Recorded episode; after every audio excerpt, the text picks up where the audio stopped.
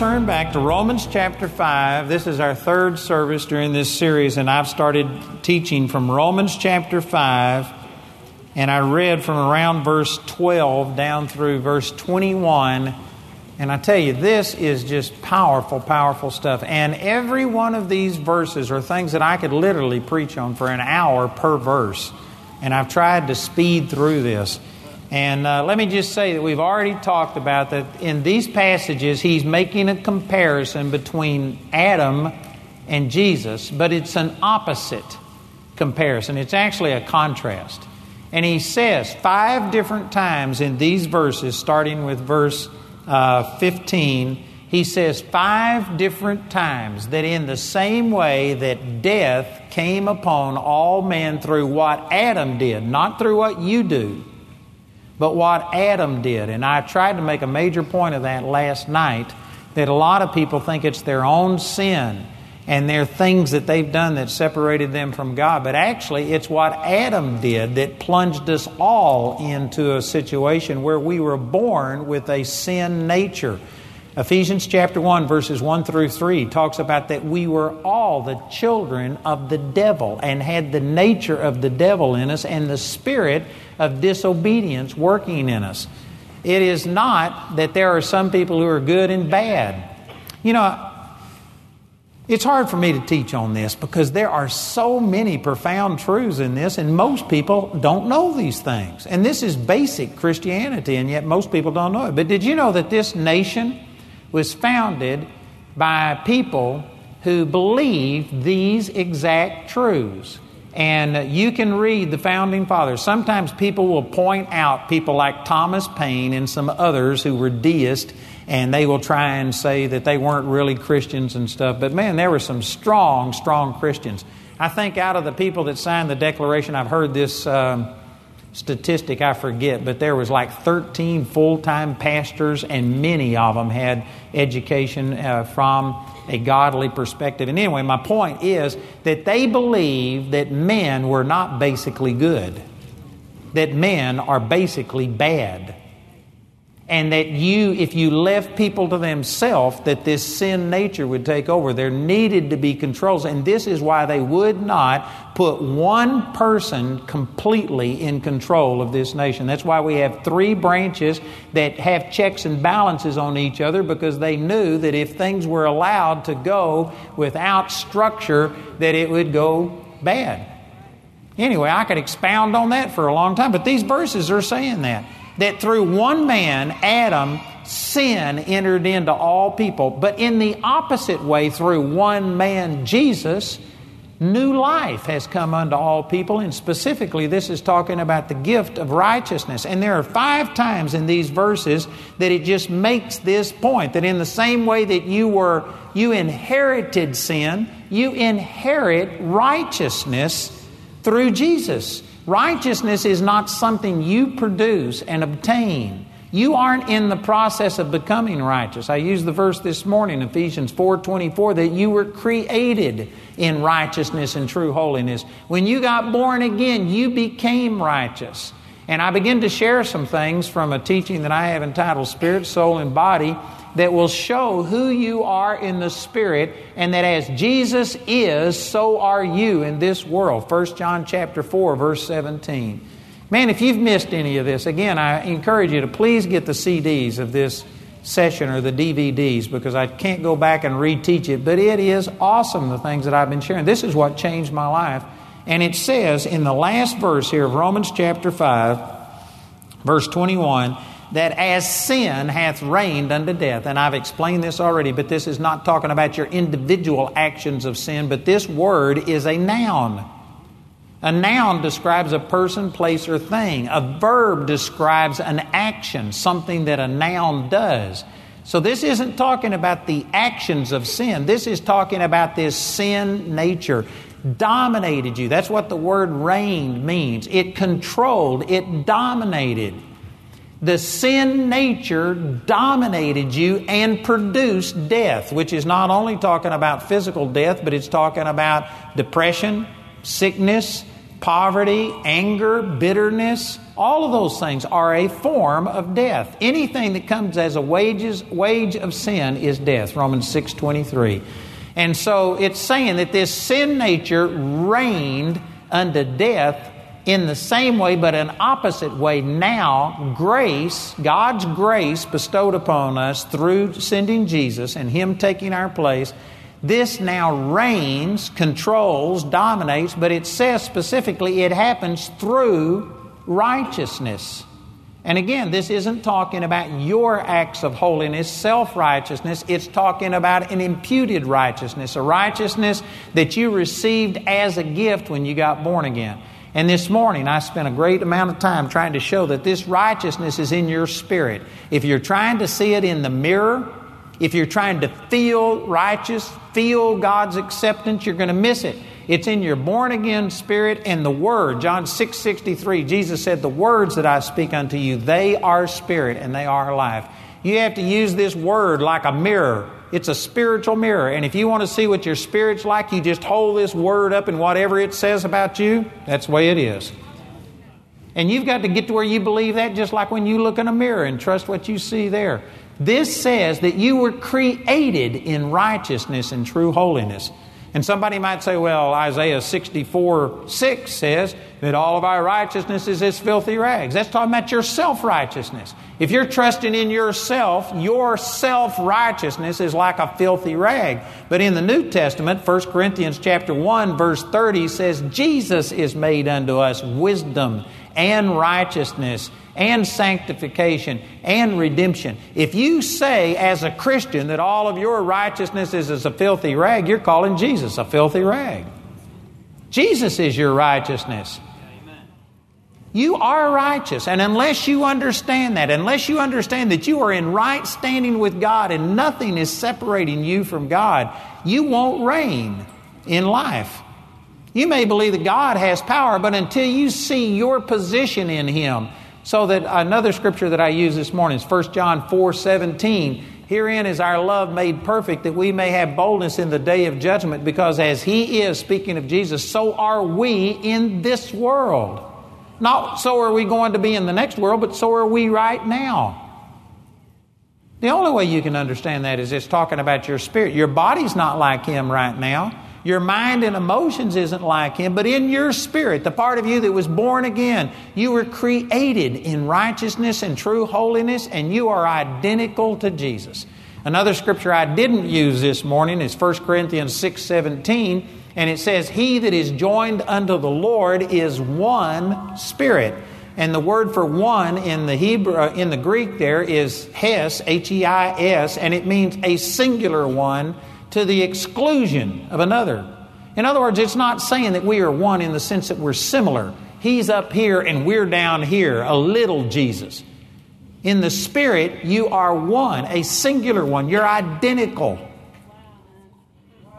If there are things as atoms and molecules in the spirit realm, you're atom for atom, molecule for molecule, identical to Jesus in your spirit. Everything that's true of Him is true of you. You have the mind of Christ. You have the faith of Christ. And yet, how many people say, Oh, God, just give me more faith? You don't need more faith. You've got the faith of God. Romans chapter 12, verse 3, the very last phrase in that verse says that God has dealt to every man the measure of faith. Not a measure of faith, but the measure of faith. You know, if I was serving everybody, if everybody in here, if we were giving you a meal, and if you came by, and if I had a ladle, a single ladle, and if I used that to dip out this chili or soup or whatever it was, then you know what? Everybody would get the measure of soup. But if I had a ladle for some, and a teaspoon for others, and a tablespoon for another, and an eyedropper for one, and a straw for another, and if I had different measures, then all of you'd get different amounts. But if you only have one measure, then that means everybody gets the same amount. Did you know you have the measure of faith? You have the same measure of faith that the Apostle Paul had. And somebody will think, oh, I don't either. Yes, you do, in your spirit. You say, Well, I don't see it. Well, it doesn't mean you can see it because that which is in the Spirit is in the Spirit. You've got to perceive it by faith. And it's only as you perceive it and believe it that you start seeing manifestation of it. But you have it. The Apostle Paul said in Galatians chapter 2, verse 20, I am crucified with Christ. Nevertheless, I live, yet not I, but Christ liveth in me, and the life that I now live in the flesh, I live by the faith of the Son of God. If you've got the reverse standard version or the not inspired version, it'll say, I live by faith in the Son of God. But it literally is talking about, I live by the faith of the Son of God. And if you'll go back to the 16th verse, it says that and explains it. You aren't living by putting faith in God. God literally imparts His faith to you. You can't get born again with human faith. Human faith is based on what you see, taste, hear, smell, and feel. And yet, when you're believing for salvation, you're believing in a God that you've never seen. You're believing in things that you can't see or feel. It takes supernatural faith to receive salvation. So, how is it that you get saved? Romans 10 17. So then, faith comes by hearing, and hearing by the Word of God. You can't get born again without hearing the truth of God's Word because God's Word contains His supernatural faith. And when you get born again, you take that Word and you are literally using His faith, His supernatural faith that came to you through the Word of God to receive His salvation. We were so destitute that you couldn't even believe on your own. God had to help you believe by giving you His faith. And Paul said, I am living by the faith of the Son of God. So Paul had the faith of Jesus, and if there's only one measure of faith, you've got the faith of Jesus. You don't have a faith problem, you got a knowledge problem. It's like a car that's got all of the equipment, everything will work. You got this battery there, but you got a loose cable and you can't tr- transfer that power and get the thing started because your cable's corroded. Many of us have a loose wire. Many of us haven't made the connection.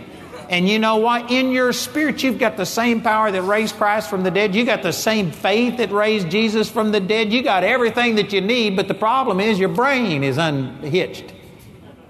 It's not connected. You haven't put some things together. And all of this power is in you. The scripture says that when we stand before the Lord, the Lord is going to wipe tears away from our eyes.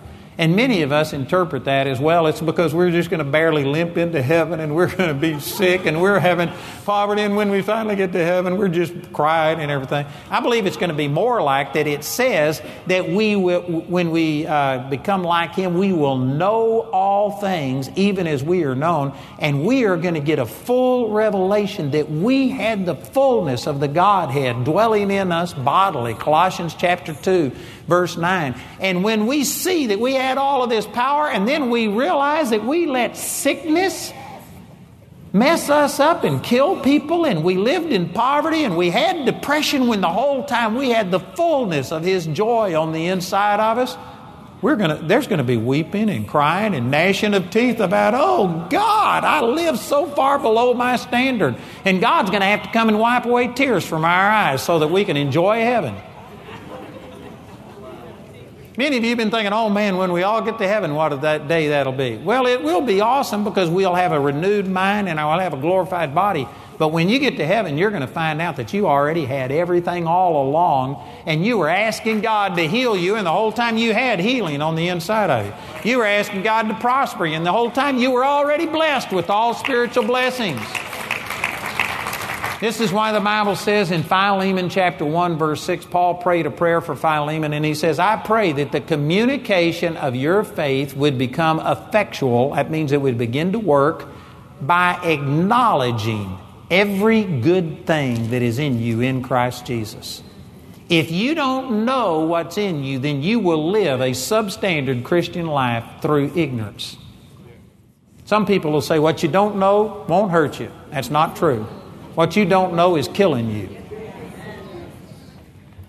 I prayed with a number of people tonight that I didn't say this to them because I had a line and I didn't have time, but you know, I just thought These people are coming and just talking about how terrible their life is, and would you please pray? And they are looking for God to just zap them. They're looking for something to come out of the sky and somehow or another set them free. And if I would have had time, I would have said, Your, your whole philosophy is wrong. That's not how you receive from God. It's not through coming and letting somebody pray for you and wave, wave their hand over you and you get set free. Everything you receive comes from the inside out. And if you want deliverance, you got to get set free in your heart and in your emotions. And when you get set free and start operating in faith, then this power flows right through you and out. And yet, most people just live a life of defeat, going through, not knowing what they have. They, what I'm saying is, you do not understand righteousness, and that's why grace isn't reigning unto eternal life. That's why you're struggling and going through things. You have a knowledge problem. You don't know who you are. So I'm trying to share who we are and the righteousness that we have. And so, anyway, I could spend hours summarizing what I've already said, which I just nearly did. But let's turn the page or go to the next verse in chapter 6, verse 1. If you were to study the whole book of Romans, he had just made the case for God doing everything through Jesus. It's not based on your goodness, it comes by grace. You don't earn it. God commended his love towards you, and while you were yet a sinner, Christ died for you. Romans chapter 5, verse 8. And he had made this point so well that people, I'm sure, were thinking, hey, the way you're talking about it, can we just go live in sin? because of grace. If God loves us in spite of what we do, whether we've done good or bad, well, can we just go live in sin? That's what the next verse says. It says, What sh- shall we say then? Shall we continue in sin that grace may abound? Now, he's going to answer that and show you, no, that's not what he's saying. But let me point this out. Paul said this three times. I think it was Romans chapter 3, verse 8, right here in Romans 6 1, and then in Romans chapter 6, I believe it's verse 15, he says the same thing. So, three times in this one book, he says, Am I saying that you can live in sin? And of course, the answer is God forbid. No, that's not what I'm saying. But if that question never comes up when you hear somebody preach, and talk about God, and if you say, man, can we just go live in sin? If that question never comes up, then you haven't heard the same gospel that Paul was preaching because he had to deal with this constantly. Three times in the book of Romans, and he also dealt with this in the book of Galatians. And I can guarantee you, the average person in here has probably never sat in your church and heard a sermon and thought, man, is this just saying that I can go live in sin because God loves me independent of my performance? Most of you, this is a brand new thought to you, and that's because you haven't heard the same gospel that Paul preached. If you preach the gospel correctly, people are going to think, man, is this just saying that sin doesn't matter? No, that's not what we're saying, but that is a logical question. If sin has been defeated, not just the actions of sins, but this sin nature has been defeated, does this mean then that we can just go live in sin because all of our sin, past, present, and even future sins, have already been atoned for? I know that that may be a radical statement to some of you, and I hadn't taught on that yet, but I have a whole series out there entitled Redemption that will show you that you have past, present, and even the sins you haven't committed yet have already been forgiven and atoned for. Does that mean then that we can just go live in sin? The answer to this is in Romans chapter 6, verse 2, and he says, God forbid. In the Greek, that is an absolute, unqualified negative. No way, no how. No, this is not what I'm saying. That's not what Paul's saying. That's not what I'm saying. And he gives two reasons in this chapter why you don't live in sin. And I'll summarize them first and then I'll go back into detail. But the first reason is you're dead to sin. You shouldn't even want to live in sin. The second reason, in verse 16, it says, not know ye, know ye not that to whom ye yield yourselves servants to obey, his servants ye are, to whom ye obey, whether of sin unto death or of obedience unto righteousness. So the second reason in this chapter is that whoever you yield to, you empower them to control your life. And Satan is the author of sin. So if you yield to sin, you are giving Satan a free shot at you. That is so simple. You have to have somebody to help you to misunderstand that. And yet, I am amazed at how many people They take the grace of God and they say, So it doesn't matter. I'll just go shack up with this person. I'm not going to get married to him. I won't make a commitment. And you know what? God loves me anyway. Yeah, He does. He absolutely loves you, even if you're living like a dog. But you are just stupid. Forgive me for being blunt, but it's just stupid. You're just throwing open the door and saying, Shoot your best shot at me, devil. Come and destroy me. Have, have all you want. And the Bible says in John chapter 10 that the thief cometh not but for to steal, kill, and to destroy. If you give Satan an opportunity, he'll eat your lunch and pop the bag.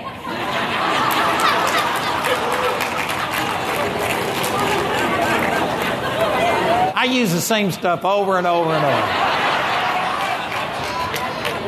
Those are mostly Bible college students. They've, they've heard that a few times. But you know what? It's just why would you do that? What does well God loves me anyway. Sure he loves you, but you're just stupid. That's just crazy. Why would you give the devil a free shot at you? Why would you let him come and just see how much he can destroy your life?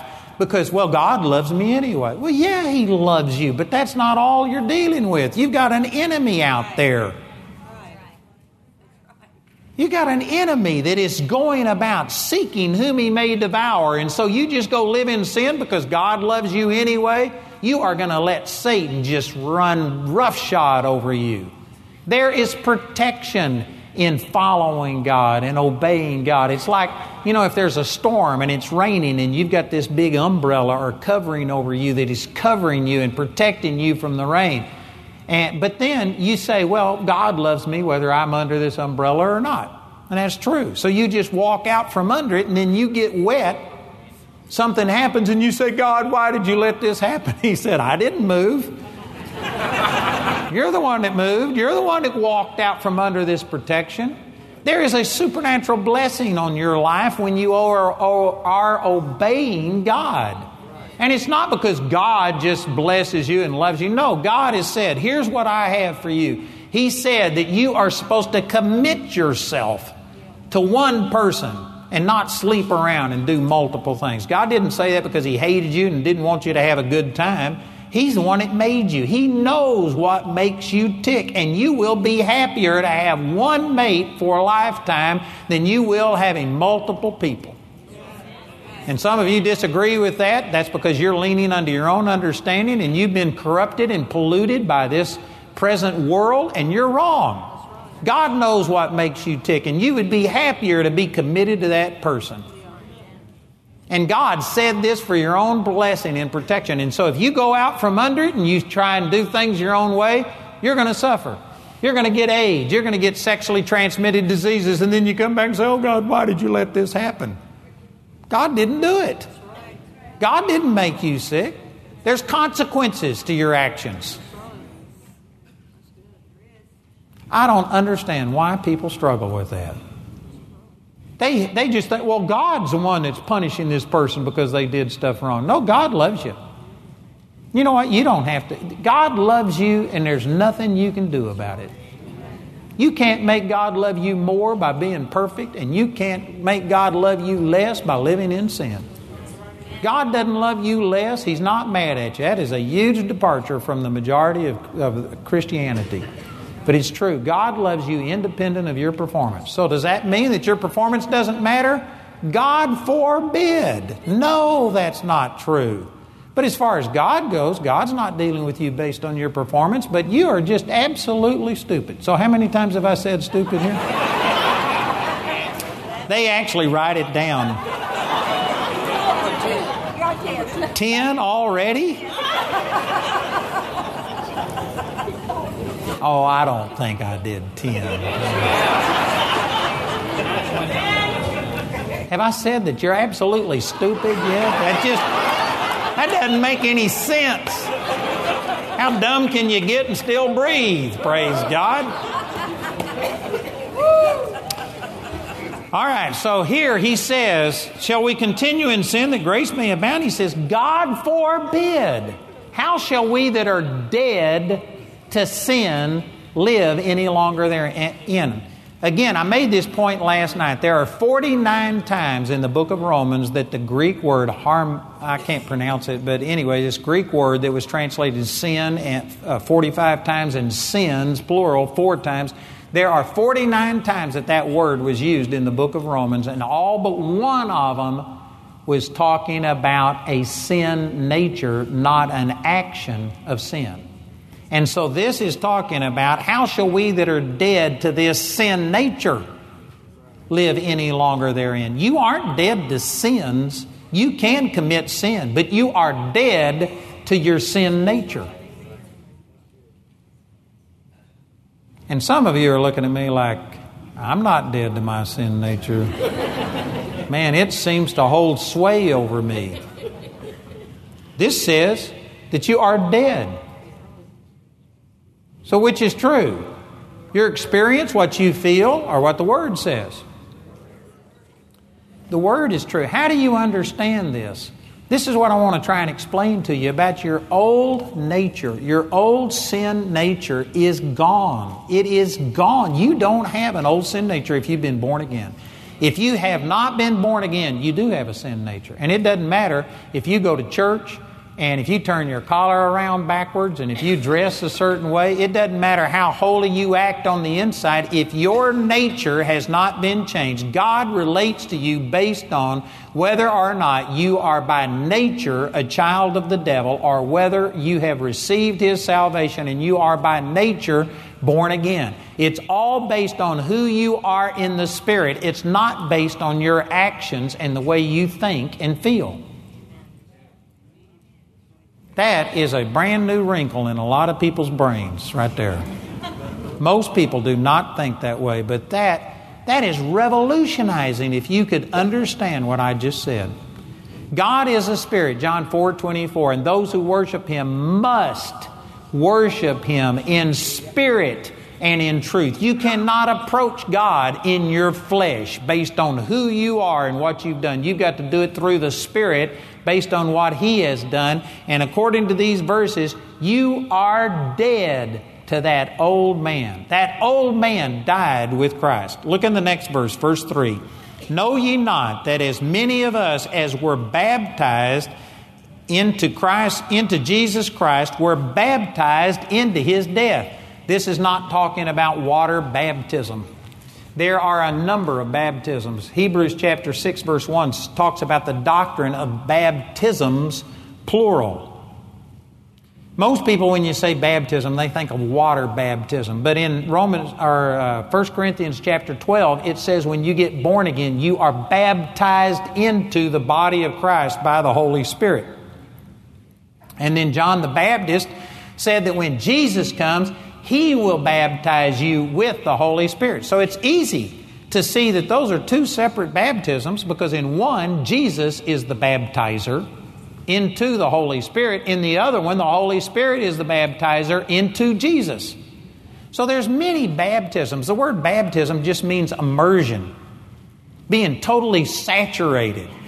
And so those are two baptisms. Water baptism is a ritual, a rite, a ceremony symbolic of what happened to you when you got born again. But the moment you're born again, you are also baptized into his death. You are immer- you die with him is what this is talking about. So this is what this is talking about in verse 3. Know ye not that as so many of us as were baptized into Jesus Christ were baptized into his death. Therefore, we are buried. Notice the terminology. We are buried. This is not something that should happen. This is something that has already happened. When you get born again, you instantly, in the Spirit, were baptized into his death and you died with Christ to that old man. It's not conditional on whether you understand it or know it. It happened. This is what it's saying. So in verse 4, therefore we are buried with him by baptism into death, that like as Christ was raised up from the dead by the glory of the Father, even so we also should walk in newness of life. Notice the terminology. We are baptized into his death. You are dead to sin. But you should walk in resurrection power. That's not automatic. The death with Christ to the old man is true. If you are born again, you are dead to that old sin nature. It's happened. Whether you like it, understand it, know it, it happened. But you aren't going to experience it until you know some things. Look at the next verse. In verse 5, for if we have been planted together in the likeness of his death, which the previous verse said we have, we shall be also in the likeness of his death, verse 6, knowing this.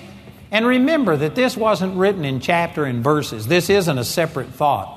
He is saying that we, if we have been planted together in his death, which we have, you will be in resurrection power if you know this. If you don't know this, you won't experience it.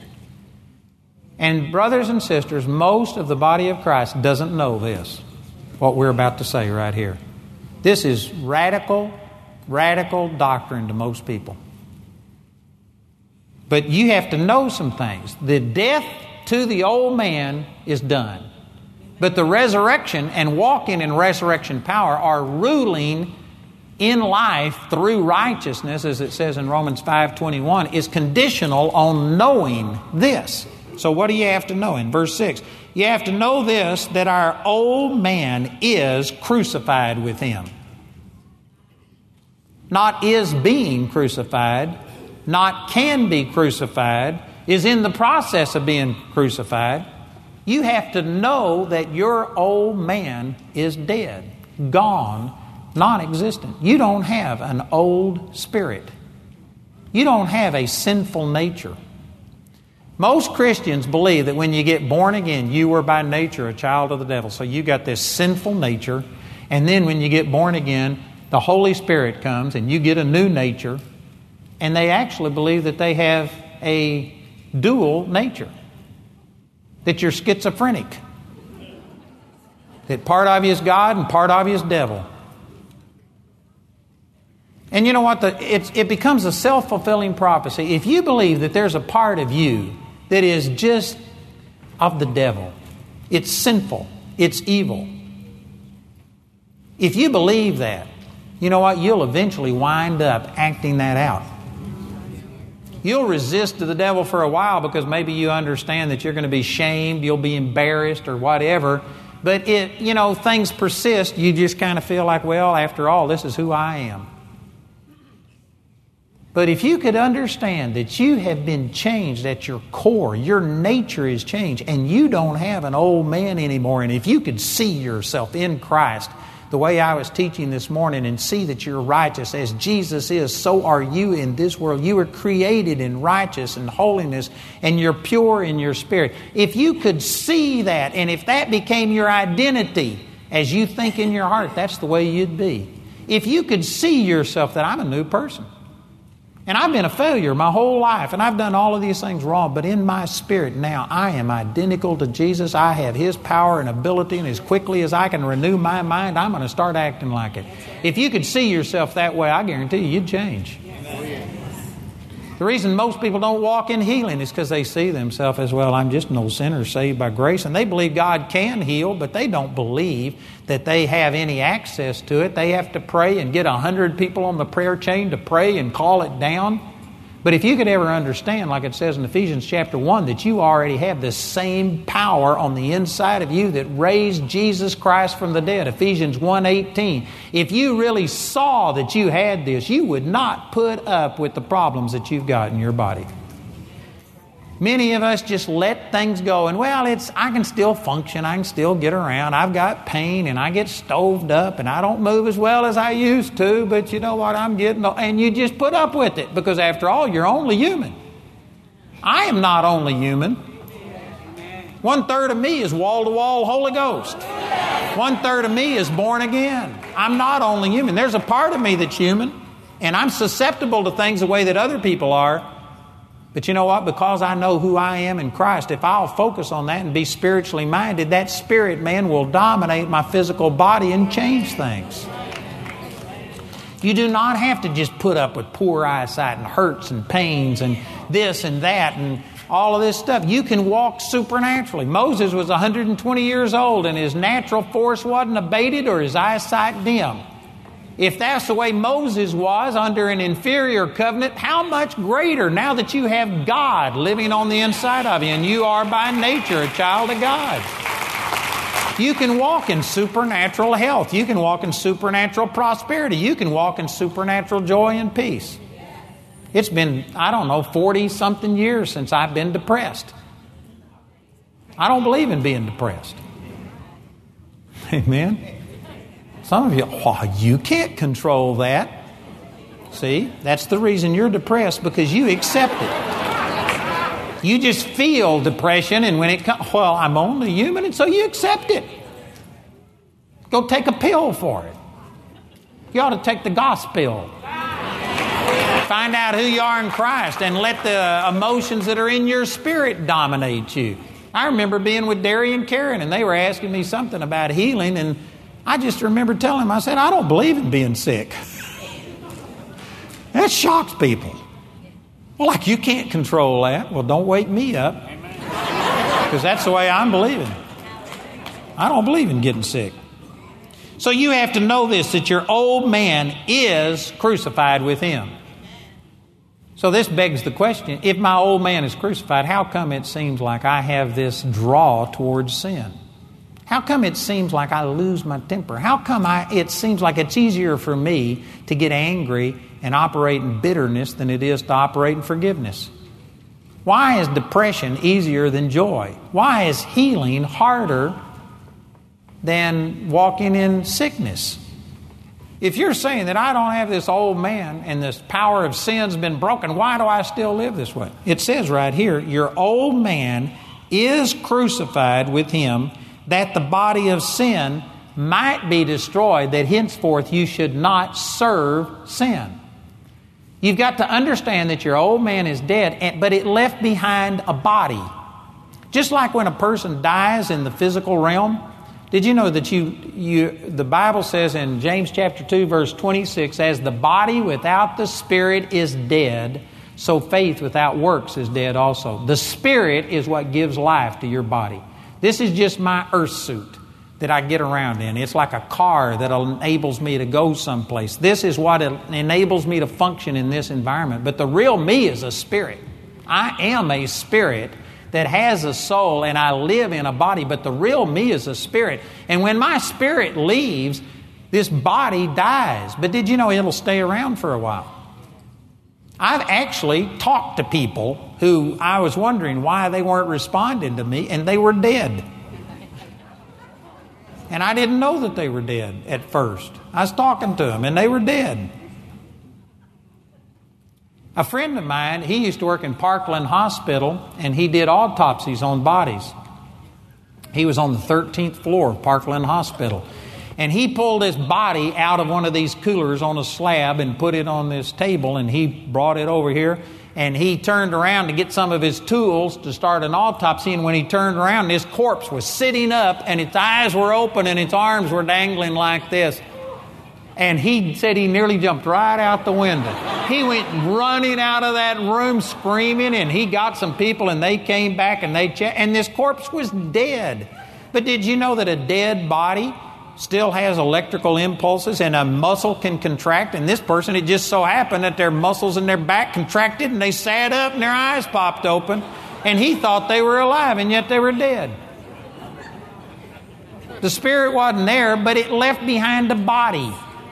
Likewise, when your old man, your sin nature died, it is gone. But you know what? It left behind a body not talking about your physical body, but it left behind an entire way of thinking. Your old nature taught you how to be selfish, taught you how to fear, taught you how to hate other people and operate in insecurity and everything else. And it's like your mind is a computer, and your old nature, before you got born again, programmed your brain how to work how to think only about yourself, how to put yourself ahead of everybody else. If somebody hits you on one cheek, you hit them back harder.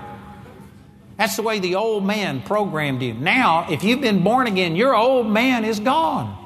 You don't have that old nature that compels you to live like that, but you still got an unrenewed mind if you haven't got into the Word of God and reprogrammed your thinking. This is why the Bible says in Romans chapter 12, verse 2, it says, And be not uh, conformed to this world, but be ye transformed by the renewing of your mind. The word transformed is the word metamorpho in the Greek. It's the word we get metamorphosis from, talking about where a caterpillar spins a cocoon. This creepy, crawly thing comes out a beautiful butterfly that can fly. If you want transformation, like from a worm to a butterfly, total transformation, you do it by the renewing of your mind. Your spirit is already changed. In the spirit, you're identical to Christ. You have the mind of Christ. You have an unction from the Holy One. You know all things. You have all faith. You have the same power that raised Christ from the dead, but it doesn't do you any good if you still think like an old man. If you still think, well, I'm just, I've always been bitter and angry, and that's, that's who I am. In your spirit, Galatians chapter 5, verse 22 and 23 says, But the fruit of the Spirit is love, joy, peace, long suffering, gentleness, goodness, faith, meekness, and temperance. Against such there is no law. That's what's in your born again spirit love, joy, peace. All of these things, they're there. But if you don't know that, you'll go by what your old man taught you, and you'll think, I'm just an angry person. My whole family's been this way. I've always been type A personality. You know, I hate these little tests that they give you. I actually had uh, Pastor Dean in Charlotte, Pastor um, Karen's brother, give me one of these personality test things one time. And did you know what? It was scary accurate. I mean, it was scary. Like somebody had been following me around and writing things down. It was scary how accurate it was. Somebody says, Well, then why do you not like it? Because it'll tell me how I am right now. But then it'll say, This is who you are on your nature. This is your nature. And they will tell you, You are limited to this. You are bound to this. You can't change. That's wrong. That's wrong. In my spirit, I'm identical to Jesus. I have love, joy, and peace and power and all of these kind of things. You could test my flesh and tell me how I am right now, and I may be, able to get some benefit out of that and see some areas I need to work on and improve. But I reject that that's who I am at my core, at my nature. That is not true. It's just like taking a snapshot of who I am right now, but it does not limit who I can be or tell me who I am in the Spirit. Only the Word of God can tell me what my spirit is like. And there are many of you that have just bought into this lie that, oh, I'm a choleric, I'm a melancholy. I'm a type A personality, and you bought into these things and you think that this is who you are. That's what your old man made you, but you are identical to Jesus in your spirit. And if you would go by the Word of God, you could change this mean personality that you've got, and you could become a loving, kind person. Amen? You do not have to be as mean as a snake. You in the Spirit are awesome. But you will continue to function the way you were programmed until you reprogram it. And if you aren't careful, many of you think, but this is just who I am. No, that's who you were made to be. That's how you've been taught. But the part that made you that way, that nature, when you got born again, you died to that nature. You do not have a fallen human nature in you if you're born again. You've got the life of God in you, and the only thing that is keeping it from working is you don't know something. You think you're still, by nature, just an old sinner, but you're saved but your nature is an old sinner. That's not true. You were an old sinner, but you got saved by grace, and now you are the righteousness of God. You have His ability on the inside, and you do not have to be this fearful, insecure person anymore. You don't have to be bitter. Some people say, but I was abused when I was a child. Well, you've been born again since then. You're a new person, and in that new spirit has the power and the love and the joy of God but I still feel the hurt. That's because you're in the flesh. People don't like what I'm saying because you know what? You say, well, you're taking all my defenses away from me. The way I've coped is I'm a victim and it wasn't my fault. This person made me this way. I was raised in a dysfunctional home and that's the reason I'm a jerk. and people take great solace in the fact that it's not my fault that I'm so messed up. Other people made me this way. You know, temporarily that makes you feel a little bit better. You don't have to deal with the fact that you're the one that, that took an offense. But it also makes you a victim. You can't ever be a victor if you're a victim. And if other people are your problem, and if other people made you this way, you'll never change because you can't change other people. Your authority ends at the end of your nose. You don't have authority over other people. You can't pray that the world will never treat you wrong again and nobody will ever push your hot button. Satan's got more than enough people to cooperate with him and come across your path and do something wrong. You're going to have people offend you and do stuff wrong the rest of your life. This is why I get so upset when people talk about bullying, and because of bullying in school, people are now killing themselves and committing suicide, and so now they're turning against all of the bullying. Did you know we had bullies when I was in school, and nobody committed suicide? Am I saying that bullying is good? No, you, de- you deal with that. And we used to deal with it. We'd take them to their parents, and we'd deal with it. I'm not saying that bullying is all right, but you know, it's like you've got an excuse to go kill yourself. Nothing can make you go kill yourself. That's a deficit on the inside of that person. It's the weakness in our society. Man, I can say a lot of things about that. But see, people just, they don't understand who they are and they think, but I've been bullied. My brother was bullied. I was bullied. My brother used to come home and have, I mean, cuts and bruises all over him. And I remember my mother saying, Don't you dare do anything. My dad pulled him over to the side and said, You defend yourself. and he says, They're bigger than me. And, he, and so he whispered something to him. And anyway, the next day, we couldn't find my brother when it was time to come home from school. And we waited a long time. Finally, we just started home and we crossed this bridge. And we saw my brother standing down there with a brick in each hand, two boys laying on the ground, and two running across the field. And you know what? He never got bullied again. Know somebody, well, that's the wrong approach. It worked, and nobody died. Nobody hung themselves, so the way that they're doing it now is better. Anyway,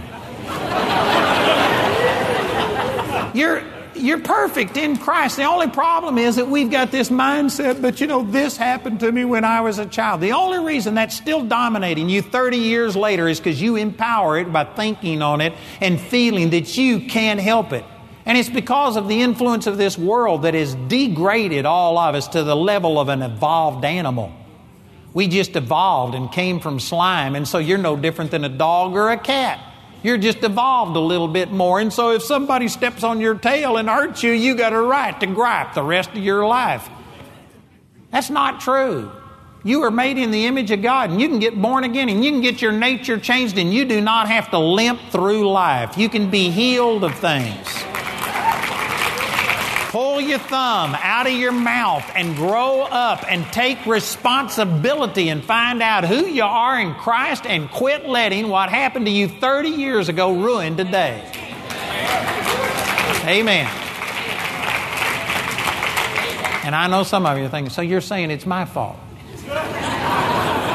yes, that's exactly what I'm saying. You may not have caused the problem. Other people may have done something to you, but it's you that has let it fester for 30 and 40 and 50 years and make you limp. Amen. You know, I love this. It just empowers me to find out that I am not this weak thing that I just pray that nothing bad ever happens in my life because if something bad happens, it might ruin me the rest of my life. Man, I don't care what the devil does. Shoot his best shot, and Jesus is bigger, and I'll overcome it, and he'll help me get over it, and I'll live through it, and I'm going to succeed. Charlie and Jill sang about it tonight. I will not be afraid. It's easy to sing in a song, it's a little harder to live, but you can get to a place where Jesus, I don't care what the devil does, and I don't care how I mess up. You, you are bigger than us, and, and I know who I am in Christ, and I'm going to overcome it. I will live. I'm not going to bend, I'm not going to bow, and I won't burn. Amen. I'm not making much progress on this, but you have to know this that your old man is crucified, and then you have to destroy the body that was left, the wrong thoughts, the wrong attitudes, the wrong identity, thinking that you're only human and that your whole family's always been like this. Your whole family's always been, they just are immoral people and they just sleep around. Your whole family just always gets mad and they have a temper, and this is the way everybody is, and so you've adopted it. You're the one that empowered that. You are a brand new person in your spirit, and the only thing that's, that's keeping you from experiencing that resurrection life is that you don't know this, that your old man is gone, and you haven't destroyed all of that wrong thinking that was kept uh, in you. If you will recognize your old man is dead and then you renew your mind and destroy the body, the things that that old man left behind, the end result is that you will not serve sin. It's that simple. If you're living a life of sin, you may say, Oh, but God, I'm praying that you'd help me to quit. He's already helped you. He put the same power on the inside of you that He used to create the world. And all you got to do is believe it's there and then start renewing your mind and saying, I can do this. I have this. I can do all things through Christ who strengthens me. And you go to believing that and you'll overcome your habit. You'll overcome things. I had a guy come to me one time and said, I just, I speed. I can't help. He had already gotten three tickets and he was going to lose his license. And he says, I can't help it. I just have a heavy foot. I can't help it. I speed. And I said, That's a lie.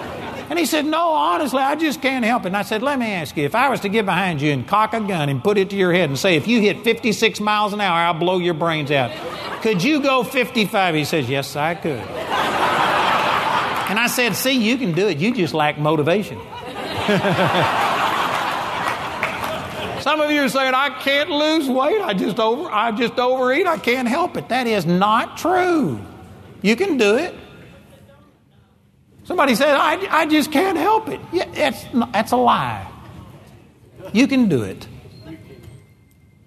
You know, most of you in here are adults, and you feed yourself. You hadn't had somebody feed you since you was a little kid. Everything that you put in your mouth, you choose to put it in your mouth. Nobody fed you today. You fed yourself. And if you are overweight, the only way you get there is to eat more than your body needs more often than you need it. And you can get into all the health deal and, oh, well, you need to do this and you need to reduce fat. I can promise you, just cut your food in half. Eat your desserts, eat your junk food, do anything you want to, but eat half as much of it and you'll lose weight. It's impossible for you to gain weight without stuffing your mouth with more food than your body needs more often than you need it. Thank you for that one. Amen. See, people don't want to accept responsibility. Oh, I can't help it. I just look at food and gain weight. That's not true.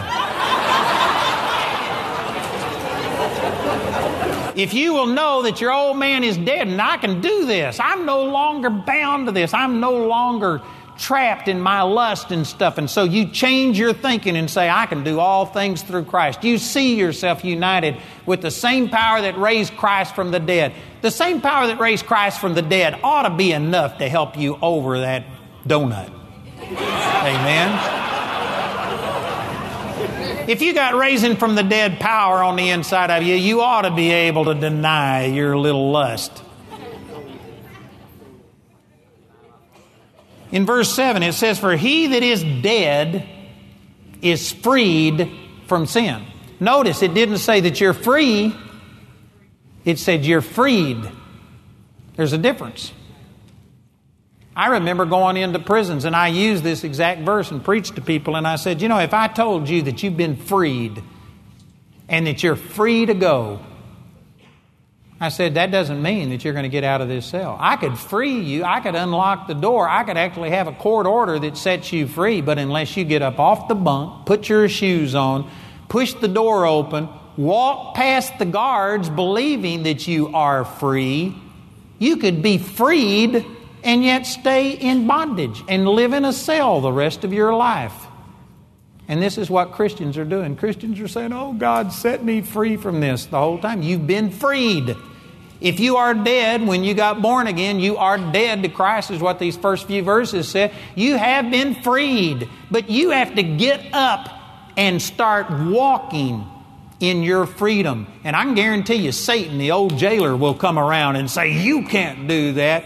You can't overcome this. You've failed every time you've ever tried it, and he'll tell you that you're still in prison, and you're just going to have to stand on the Word of God and say, No, I've been freed, and I am going to walk in freedom. Walking in freedom is up to you. It's God's part to free you. He freed you, but whether you walk free is up to you, whether you renew your mind and recognize some things. Grace reigns through righteousness, understanding what has happened to you in your spirit man. And most people don't know that they've been freed. And so they are sitting there feeling that it's justice for me to be behind bars. It's justice for me to be sick. It's justice for me to be poor. It's justice for me to have my marriage fail because I haven't been the husband or the wife that I'm supposed to be. And so you just take what you deserve when the whole time God is giving you what Jesus earned for you and not what you deserved. Man, that is great news. In verse 8, now if we be dead with Christ, which the previous verses says you are, we believe that we shall also live with him. Now notice, being dead with Christ is true, but whether you live in that freedom is dependent on some things. The next verse says, in verse 9, knowing that Christ. This is just like verse 6. You have to know this. You also have to know some things. And right here it says, knowing that Christ, being raised from the dead, dieth no more. Death hath no more dominion over him. There are some people that have been raised to say, well, when you got born again, you died with Christ. But your old man resurrects every day, and you have to die to yourself daily, and you have to die to this sin nature. That is not true. This is liking it to the death that Christ died, and it says you have to know this that Christ uh, died. He, he dies no more. Let's see, where is that? Verse. Um, 9 knowing that Christ, being raised from the dead, dieth no more. Death hath no more dominion over him. In verse 10, for in that he died, he died unto sin once. But in that he liveth, he liveth unto God. Likewise, reckon ye also yourselves to be dead indeed. That means in truth, in reality, unto sin, not the actions of sin. You can still commit actions, but you are dead to that sin nature. Nothing compels you anymore. Your old nature, your old man is gone, but alive unto God through uh, Jesus Christ our Lord. In the same way that Jesus died once and he never dies again, death has no more dominion over him. You've got to see that you died unto sin one time when you got born again, and Satan no longer has the right to make you sick, angry, bitter, poor, depressed, discouraged, anything. The only reason you have any of those things operate in your life is because you haven't renewed your mind and you still are programmed by the old man and see yourself as weak and inferior. You don't know who you are. You know, when I was a kid, I remember that I don't know if everybody had this problem, but I used to have problems buttoning in my shirt. And I would always wind up with it buttoned wrong. And I remember my dad saying, What's wrong with you? and trying to get me to button my shirt. The reason I mention that is to say I know it's, it didn't just come naturally because I can remember. I'm old enough to remember having trouble buttoning my shirt. And yet, guess what? I buttoned my shirt tonight and I don't even remember doing it. It's like it just came naturally. But I know it didn't come naturally because I can remember when it used to be hard. But now I've done it so many times I can button my shirt and I don't ever get it wrong. I always get it right. It might, some people might say, well, it just comes naturally. No, it's an acquired trait. You can do something so many times that after a while it's like it's just a part of your nature and it just automatically works. And that's what happened. Many of you have just been mean and angry and bitter and selfish and depressed and on and on it goes, all these negative things. You've done it for so many decades that you think, I just can't help it. It's my nature. But it's not true. Your old man, according to the scripture, is dead, and you have to reckon it dead. You have to, in Texas, we would say, somebody says, Are you coming over? Well, I reckon so. That means you can count on it.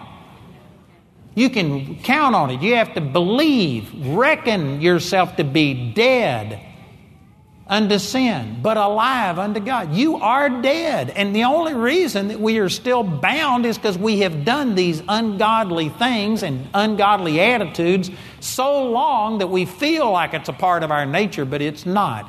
And you can renew your mind and you can literally change, be transformed through the renewing of your mind so that you prove the good and acceptable and perfect will of God. I know people that before they got born again were just dope heads. They were way out there. And they get born again, and now they tell me about what they used to be like. They show me their driver's license before they got born again. They tell me what their life used to be like, and I look at them and I'd say, if I didn't believe you and trust you as being an honest person, I couldn't believe this. I couldn't believe that you were ever that way. They are so transformed that you could never imagine.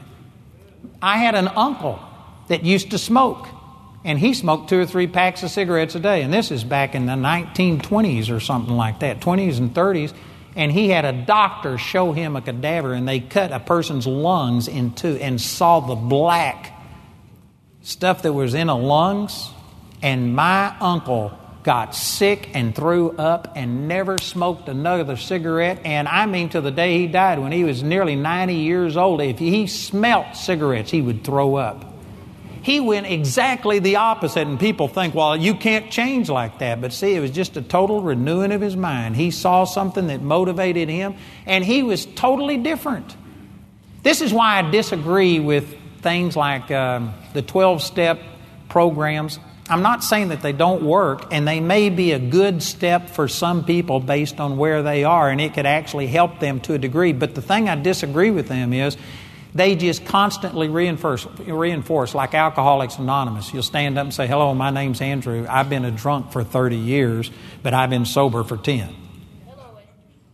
Yeah, and that's what they'll do. You've been there, huh?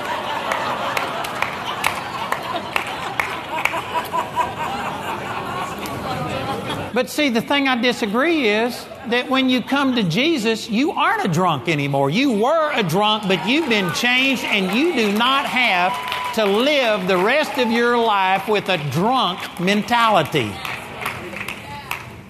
But in a sense, this is what most Christians do. They no longer are the whoremonger or the liar or the thief or whatever. They aren't committing the actions, but they still see themselves as this adulterer this liar, this thief, just forgiven.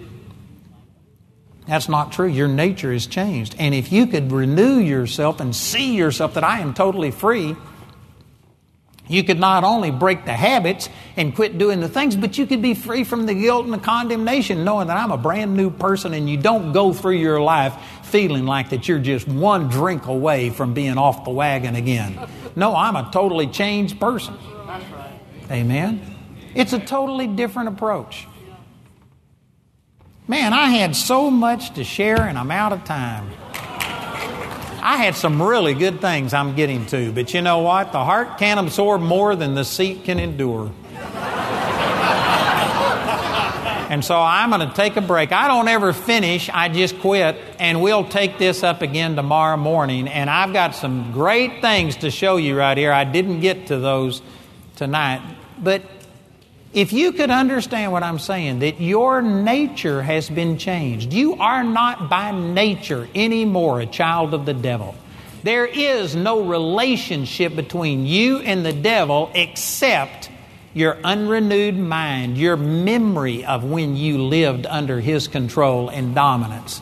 And if you could get into the Word of God and see that you're a brand new person and that you've been changed and renew your mind and begin to identify with who you are in Christ and what you have in Christ and see yourself as an overcomer, above only and not beneath, the head and not the tail. And if you could see yourself that way, you would be that way. As a man thinks in his heart, so is he. Proverbs 23 7. I tell you, this is critical. This is so important. And yet, most people don't go by what the Word says, they go by how they feel. And they know that they still have, like, say, for instance, maybe you operated in sexual sin before you got born again. And you know what? You're still tempted. And you think, I'm just the same, I've just now am forgiven. No, that's not so. The part of you that was bound to that and didn't have the ability to overcome it has been destroyed. It's dead, it's gone. And the only reason you are still bound to that is because you haven't renewed your mind. You haven't changed the programming. You are still indulging yourself in some things that you shouldn't be doing. You shouldn't be thinking on that. And you ought to rechange you ought to change yourself. Amen? That is awesome. And there's not a lot of Christians that really understand their right standing with God, and that's why grace isn't reigning through righteousness unto eternal life. Most Christians are living a substandard life because they don't know these things. They are saying, I am by nature defeated. And if you believe that, it will empower the devil. It will empower the devil. Most people approach Satan as a superior foe, when the truth is he's a defeated foe. And he does not have any rights. This is why the Bible says we have to stand against the wiles of the devil. Satan doesn't have power to make anybody do anything. His only power is deception and lies. That's why the truth will make you free. When you know the truth, all of a sudden the power of deception is gone and you are instantly freed from Him. I tell you, this is critical, the things that I've talked about, and there's so much more. I wished I could tell you everything I know all at once, but I can't. That's why we have all of this product, believe it or not. I'm not trying to sell stuff.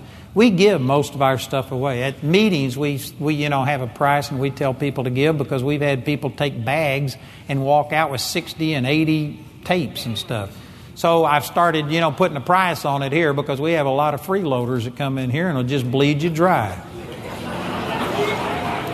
Was that too plain? But over 50% of the people who ride into us don't send a penny, and we send stuff out to them anyway.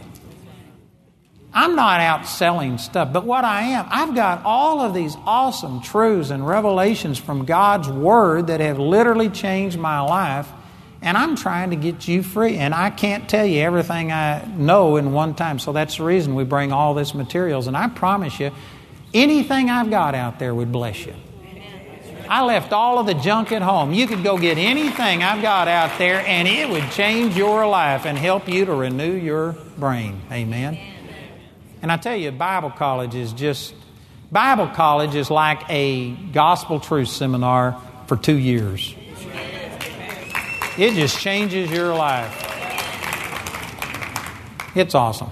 Father, I love you and I thank you for these truths. And I, I pray that through the power of the Holy Spirit, you would help people to understand that we are no longer by nature a child of the devil, that we have been set free I pray that they would understand their righteous position and so that grace could reign through righteousness unto eternal life. Holy Spirit, I welcome you to give us understanding and make these truths come alive. And Satan, we just serve notice on you that you're you are a liar and a deceiver, and I've exposed you in your lies, and I believe that demonic things and powers are broken in people's lives right now that they are going to quit giving place to you, that we now know the truth, and the truth is setting us free from your lies and deception. Father, we thank you that we are freed.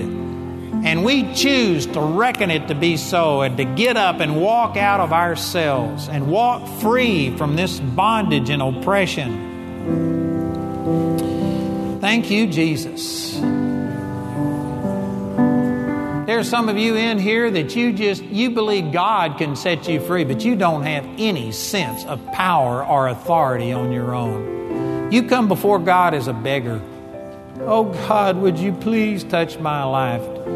You need to come before God and say, Thank you for what you've done, that I've been set free, and that I'm the head and not the tail. And you need to get an attitude. You need to get mad at the devil and say, I am not going to let you lie to me anymore. You have power to resist sickness. Satan can't make you sick without your consent and cooperation.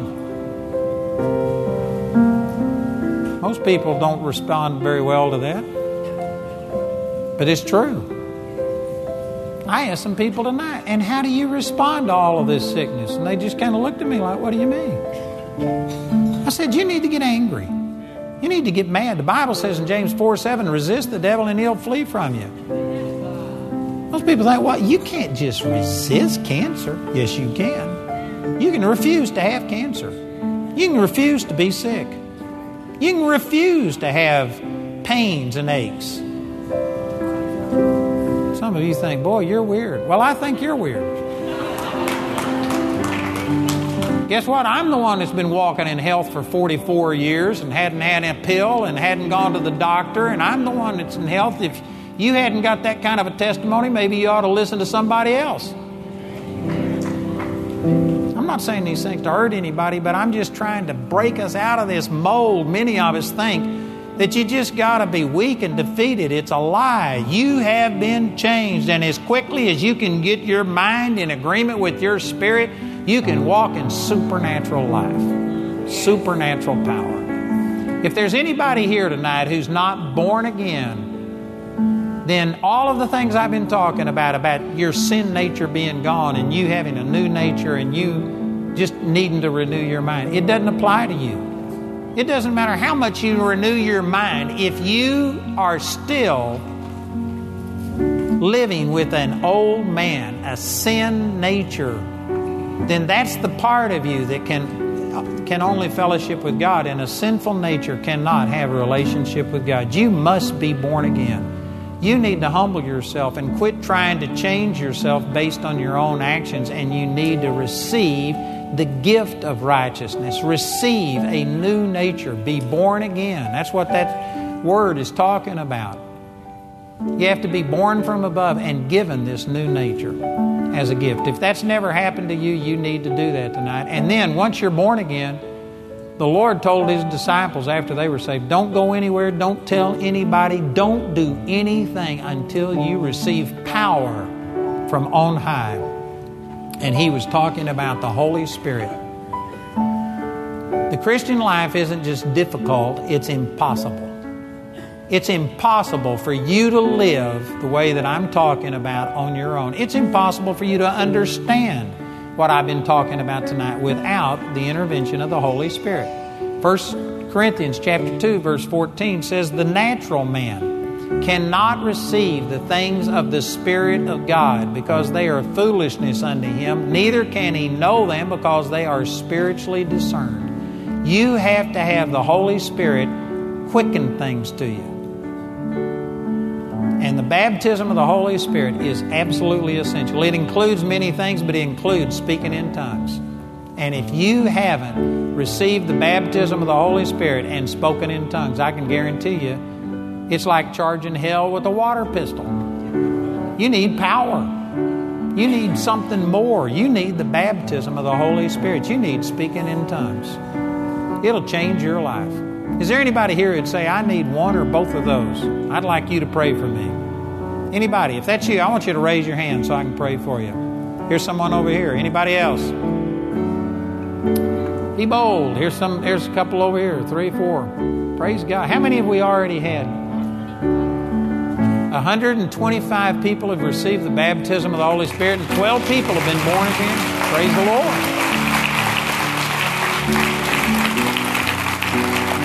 We had like 150 new people tonight, and out of 150 people, there's probably got to be more than a dozen people who haven't received the baptism of the Holy Spirit. I know some of you are thinking, well, what are you going to do if I raise my hand? I hadn't got a church for you to join. I hadn't got anything. We aren't going to take anything from you. I'm going to pray for you and I'm going to give you a free book. Somebody says, Well, I've tried this before and nothing happened. What if I go up there and nothing happens? Well, nothing happens. But I can guarantee you this if you stay there, nothing's going to happen. There's some people that are just so afraid that they might fail that they don't ever risk anything. And that's the greatest failure of all is being so fearful that you just won't take a chance. We aren't going to do anything bad to you. We just want to pray with you and help you and give you a free book. So if you raised your hand, or if you were supposed to raise your hand but didn't do it, would you just get up out of your seat and come forward and let us pray with you and help you to receive here tonight? Come forward right now and let us pray with you. Awesome. Praise the Lord. Hallelujah.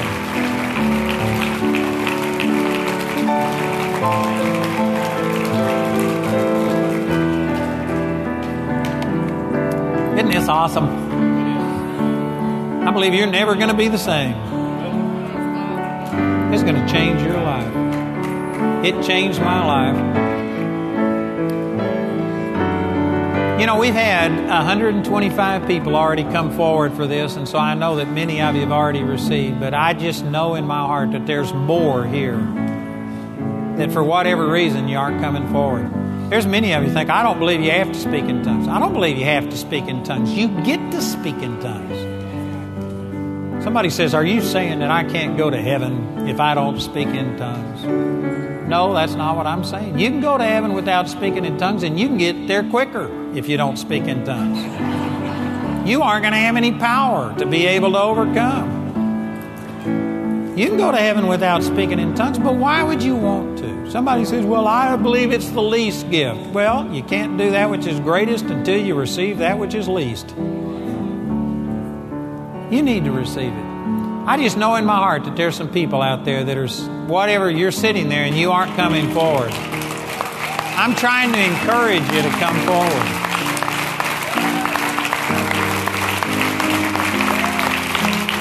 Praise the Lord.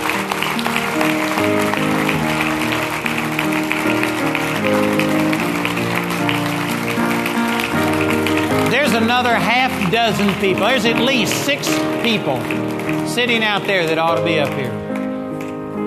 And you know what? I'm not going to force you, but I am trying to urge you to come forward. You won't regret it. So here's three. There's at least three more. There's probably more than six, but there's six that the Lord was wanting me to deal with. There's still three of you out there that, for whatever reason, you hadn't come forward, and the Lord is stopping His whole service for you to get you to come forward. So here they come, right there. Praise the Lord. Thank you, Jesus.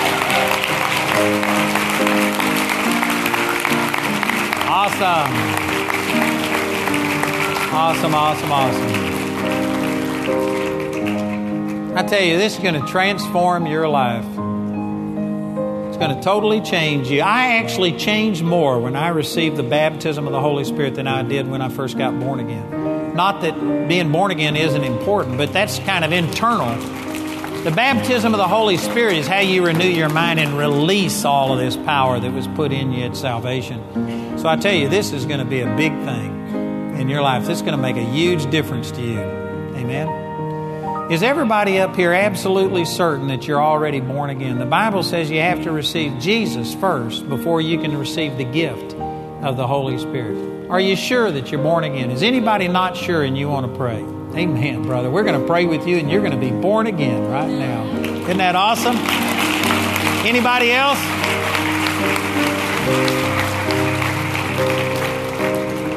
Are you sure? I'm not trying to talk you out of it, but there's a lot of people that they just assume that I go to church, I'm a good person. Isn't that enough? No, it's not. You got to be born again. And here's a lady right here. Isn't that awesome? Thank you, Jesus. That's great. Well, what I'm going to do, I'm going to pray with these two. And you know, Jesus already died to forgive your sins. You don't have to ask Him.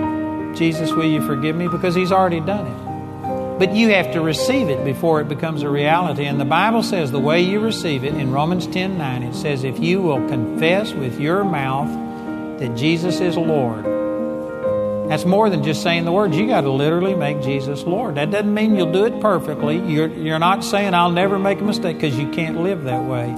But you are willing for Him to be Lord of your life. You're wanting Him to run your life. You're turning your life over to Him. It says, if you will confess with your mouth the Lord Jesus and believe in your heart that God raised Him from the dead, you shall be saved. Isn't that good? You don't have to earn it. You don't have to make a bargain. God, I'll never mess up again because you can't do it. He's already provided it. Now, will you just reach out and receive it? Are you all willing to pray with me and receive that? Isn't that great? Awesome. I'd like to ask everybody here to pray with me so that they won't feel like we're just listening to them. And let's say this say, Father, I'm sorry for my sin. I believe Jesus died to forgive my sin and I receive that forgiveness. Jesus, I make you the Lord of my life. I believe that you now live in me. I am forgiven. I am saved. In the name of Jesus. Amen. You believe that, brother? Do you believe that? Welcome to the family. Awesome, awesome, awesome. Do you believe that? Do you believe that what you prayed that Jesus is in your heart? Awesome. Welcome to the family. Man, you waited a long time to pray that prayer.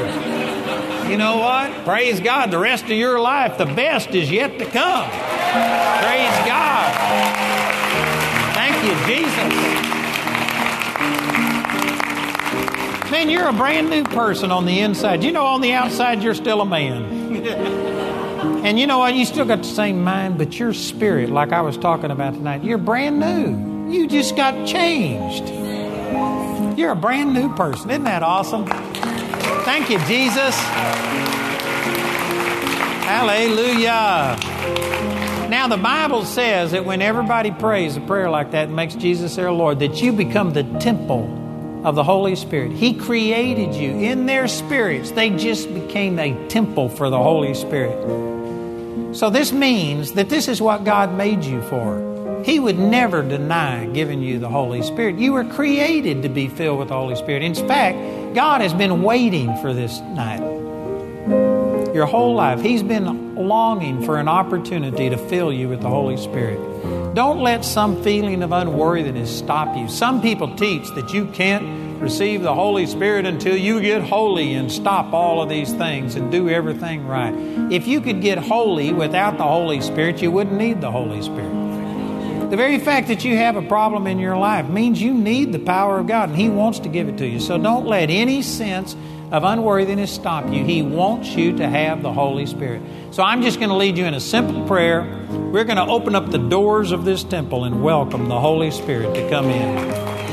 And He's going to come in. He said in Luke 10 or Luke 11 13, if you being evil know how to give good gifts to your children, how much more will the Heavenly Father give the Holy Spirit to those who ask? You ask, He gives. Amen? And then I'm going to ask our prayer ministers to come up here and lay hands on you. They're going to stand behind you. And after I lead you in prayer, they're going to lay hands on you because the Bible says that they received the Holy Spirit when the apostles laid hands on them. So we can actually release the Holy Spirit through laying on of hands. So I'm going to lead you into prayer then they're going to lay hands on you and release this power of the Holy Spirit to come into your life. And after they lay hands on you and release this power, I want you to quit asking for the Holy Spirit and instead thank God that He gave you the Holy Spirit. I don't care what you feel like, just take a step of faith and say, I know it's going to happen. And so after they lay hands on you, I want you to start thanking God out loud that He gave you the Holy Spirit. And at that time, after they lay hands on you, I want you to lift your hands. Because the Bible says that when you lift up your hands, you bless the Lord. This blesses God. It's just like when somebody sticks a gun in your back and you go, I surrender. This is your way of yielding. It's your Holy Spirit antennas. Amen. So after they lay hands on you, I want you to lift your hands and just start thanking God for giving you the Holy Spirit. And then those of us that have this baptism of the Holy Spirit are going to start speaking in tongues and worshiping the Lord. The Bible says when you speak in tongues, you are giving thanks well. You're praising God in a heavenly language. So we're going to start thanking God that He gave you the Holy Spirit. And as we pray in tongues, I want you to quit thanking Him in English and just start thanking Him in tongues. Start speaking in tongues. And I've got a book that will explain this. I know that most of you, this is new to you, and you're saying, I don't understand. How do you do it? I've got a book that will explain a lot, but here's the number one thing that I've found that hinders people. They think that the Holy Spirit's going to force you to speak in tongues. And so they just stand here and wait on the Holy Spirit to force you to start speaking. That's not how it works. It's very similar to like I preached tonight. I believe that God spoke through me, but He didn't force me to say anything. If I would have just opened my mouth and said, Oh God, speak through me, and then wait on the Holy Spirit to make me talk, nothing would have happened. I spoke, but I believe that God inspired it. That's the way speaking in tongues is. You have to start speaking. It says in Acts 2 4, they spoke with tongues as the Spirit gave the inspiration. The Holy Spirit doesn't speak in tongues, He inspires you, He gives you the urge, the desire, but you have to start making sound and believe that the Holy Spirit is giving it to you. And at first, you may question is it really me or the Holy Spirit? It is you under the inspiration of the Holy Spirit. And after a while, He'll confirm it to you, prove it to you. I've got a lot of things I'll share, but I'm just promising you, you've got to start speaking and trust that the Holy Spirit's inspiring it, and it will just flow out of it. It's going to work. Amen? The Bible says believers will speak with new tongues. I want you to say, I'm a believer, and I will speak in tongues. Amen. Father, I thank you for all of these. Thank you for these two that got born again. Thank you that in our spirit we are all the temple of the Holy Spirit. And Father, we open up our heart to you right now. We open up the doors of our temple, and Holy Spirit, we want you. We welcome you into our lives. We want your power. We want you to quicken our understanding. We want this gift of speaking in tongues, and we just want everything that you have for us. So we open up our hearts to receive. We lay hands on you now in the name of the Lord Jesus and we say, Receive the Holy Spirit. We loose this power of the Holy Spirit to flow into you right now. Thank you, Jesus. And here's the power and the anointing. Brother, you're being delivered of all kinds of stuff. You had given Satan inroad into your life. It's all over right now. Broken in the name of Jesus. Father, we loose this power of the Holy Spirit to flow through every one of these right now in Jesus' name. Now, I want you to put your hands up and start thanking God that He gave you the Holy Spirit. Just thank Him out loud. Thank you, Father, that your word's true and that I am God possessed, that your Holy Spirit has control of me, is flowing through me. Thank you, Father, for the Holy Spirit. Now, those of you that know how to pray in tongues, let's pray in tongues right now and start glorifying God. And as we speak in tongues, you speak with us. Bohasi eri dambakoro salanamberambriendiri ikeralabokoro salamambrente. Just speak. Be bold. You can't talk in tongues with your mouth closed. You got to open your mouth and you got to talk. You know, if you don't know what to say, you can try and say what you hear the person behind you saying, but your tongue will not be the same as theirs. It'll come out different. You'll say things differently. And once you start making sounds, just keep speaking. And then quit listening to yourself. Talk to God from your heart. And you may think that doesn't sound like a real language. When a little baby first talks, it doesn't sound like a language, but you know what? That parent knows what that baby's trying to say, and as you keep talking, it just gets more and more fluent. Don't worry about what it sounds like. You're bypassing your brain, you're praying to God out of your spirit. Hallelujah.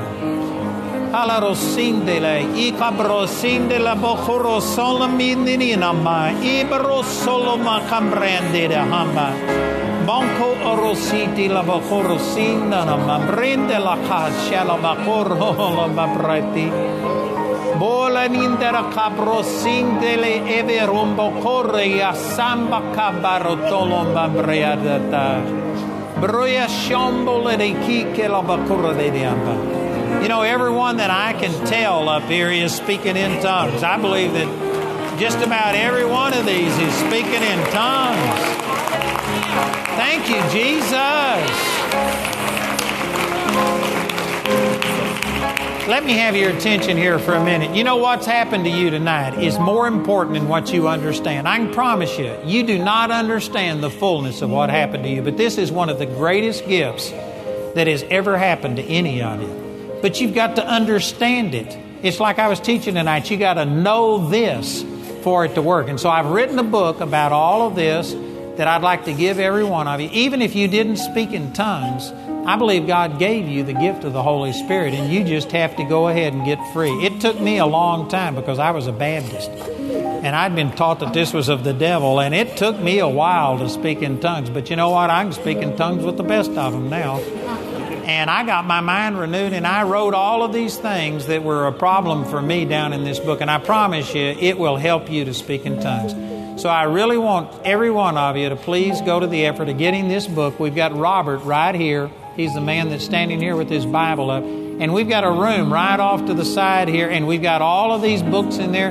It'll also tell you about what salvation is and help you to understand what happened to you if you got born again. So if you would, just follow Robert right here. He'll give you a book, they'll pray with you, they'll help you any way that they can. Praise God. Let's thank God for all of these.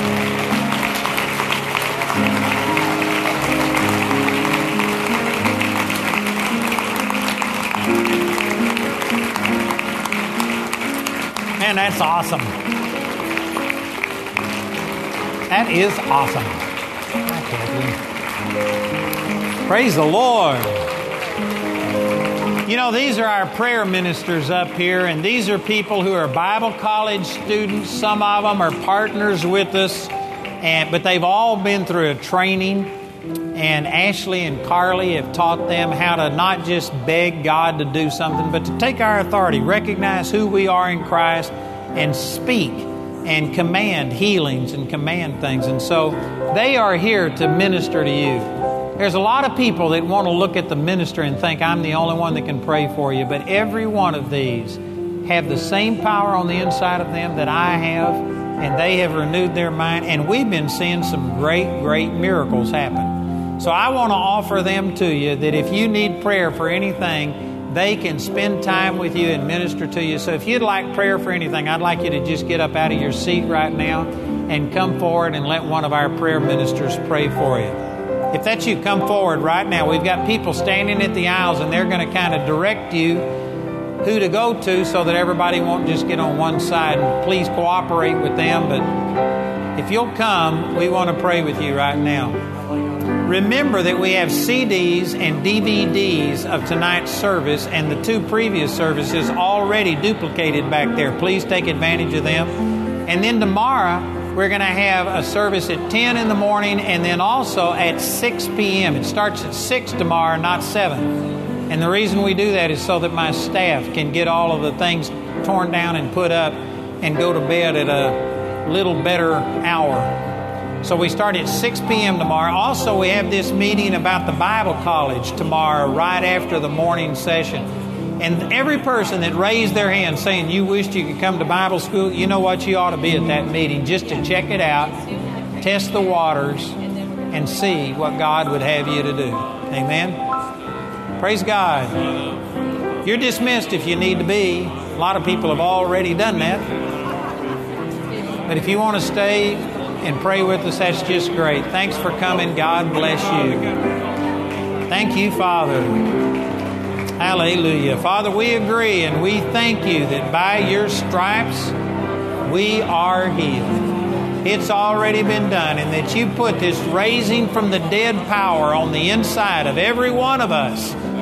That we already have it. We aren't approaching our problem as helpless and just begging you to intercede. Father, we believe that you've already placed the same power on the inside of us that raised Jesus from the dead, and we release it right now.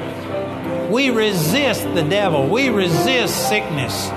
We believe that we are freed and we do not have to live under this bondage any longer, and we receive these miracles right now in the mighty name of Jesus.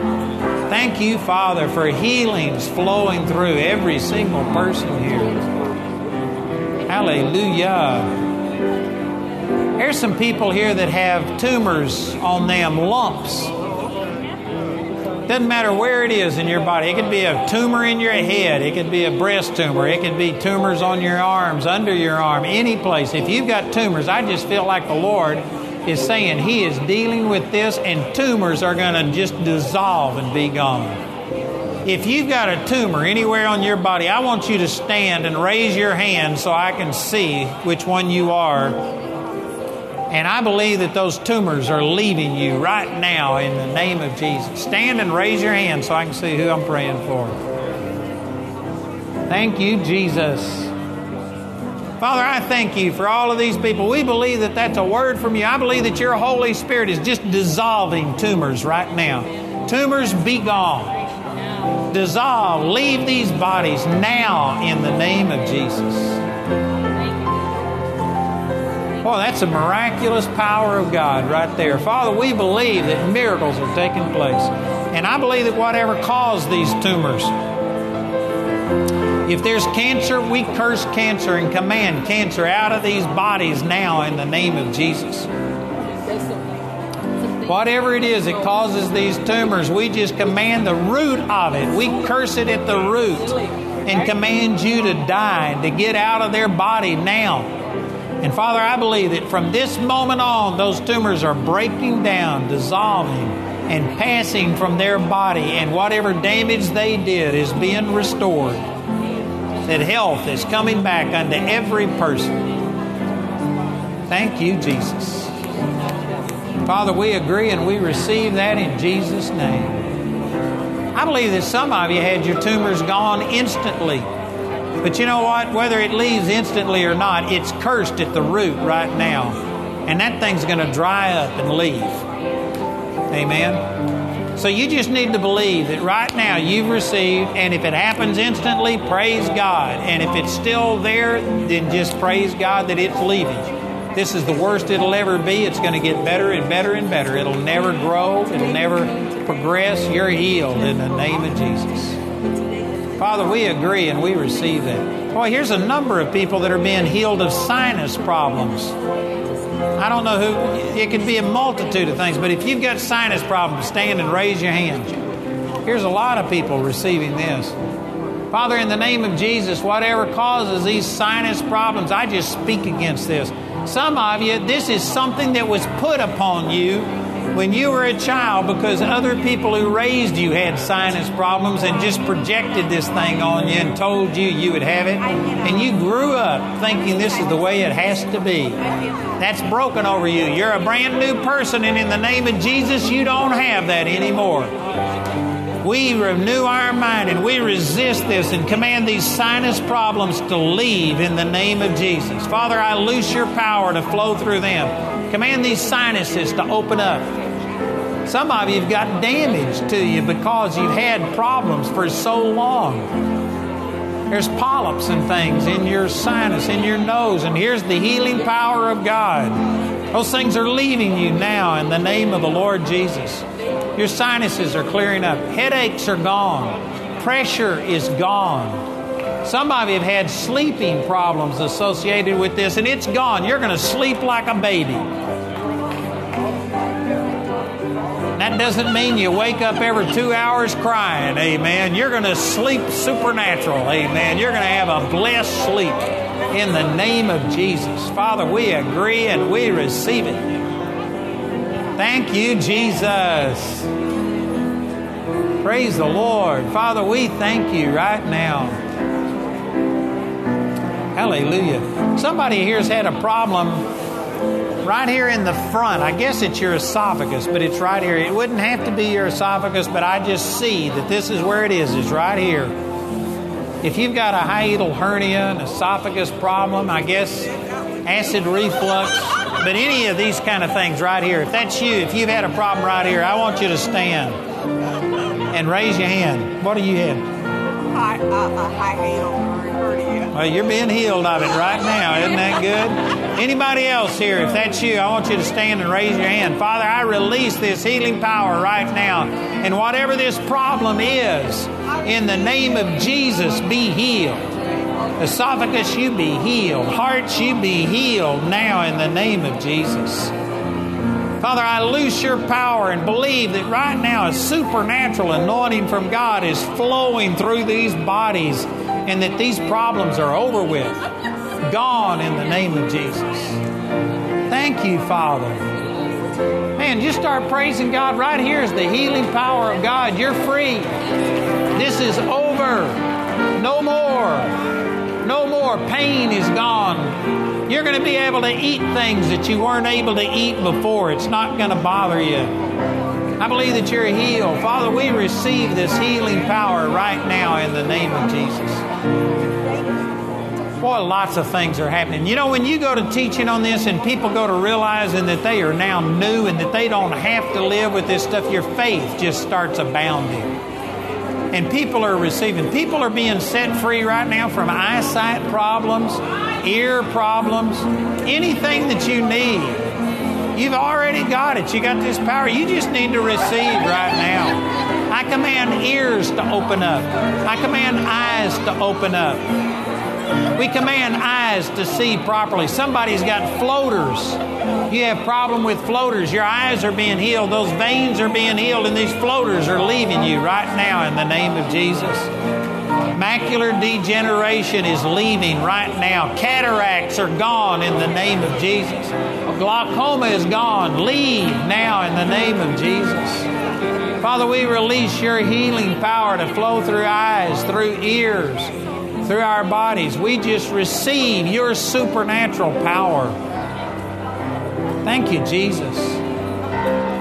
There's people here dealing with mental issues, and there's a lot of things that that could involve. But this is specifically, I believe that the Lord is ministering to people with things like autism, Alzheimer's, things that just keep you from functioning normally. It may not be you, it may be somebody you're praying for, but right now we just release this power in the name of Jesus and command these mental issues to be gone. Father, we release the spirit of power and of love and of a sound mind. And we believe that that anointing is touching people right now. That their reason is returning back unto them. That these tormenting things are gone. Father, we release your healing power. And Father, we thank you for touching people's lives all across this auditorium. For people who are watching by the internet, I believe that right now autism is being healed. God's healing somebody. Right there in your home, God is healing you in the name of the Lord Jesus. Father, I release this anointing to flow towards these people. All of these things that are happening here, I believe that it's going to people wherever they are, anywhere in the world, and we command that healing to flow unto you right now in Jesus' name. There's that power of God flowing in your body. Hallelujah. Thank you, Lord Jesus. Father, we agree and we receive. Thank you, Father.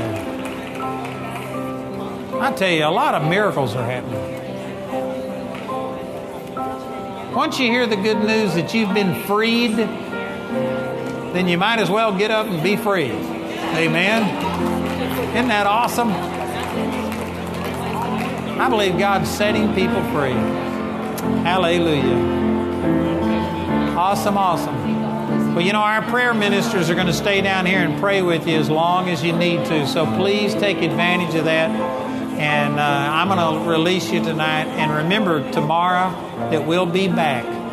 Amen. So if you can, come back and also get those DVDs and CDs. God bless you.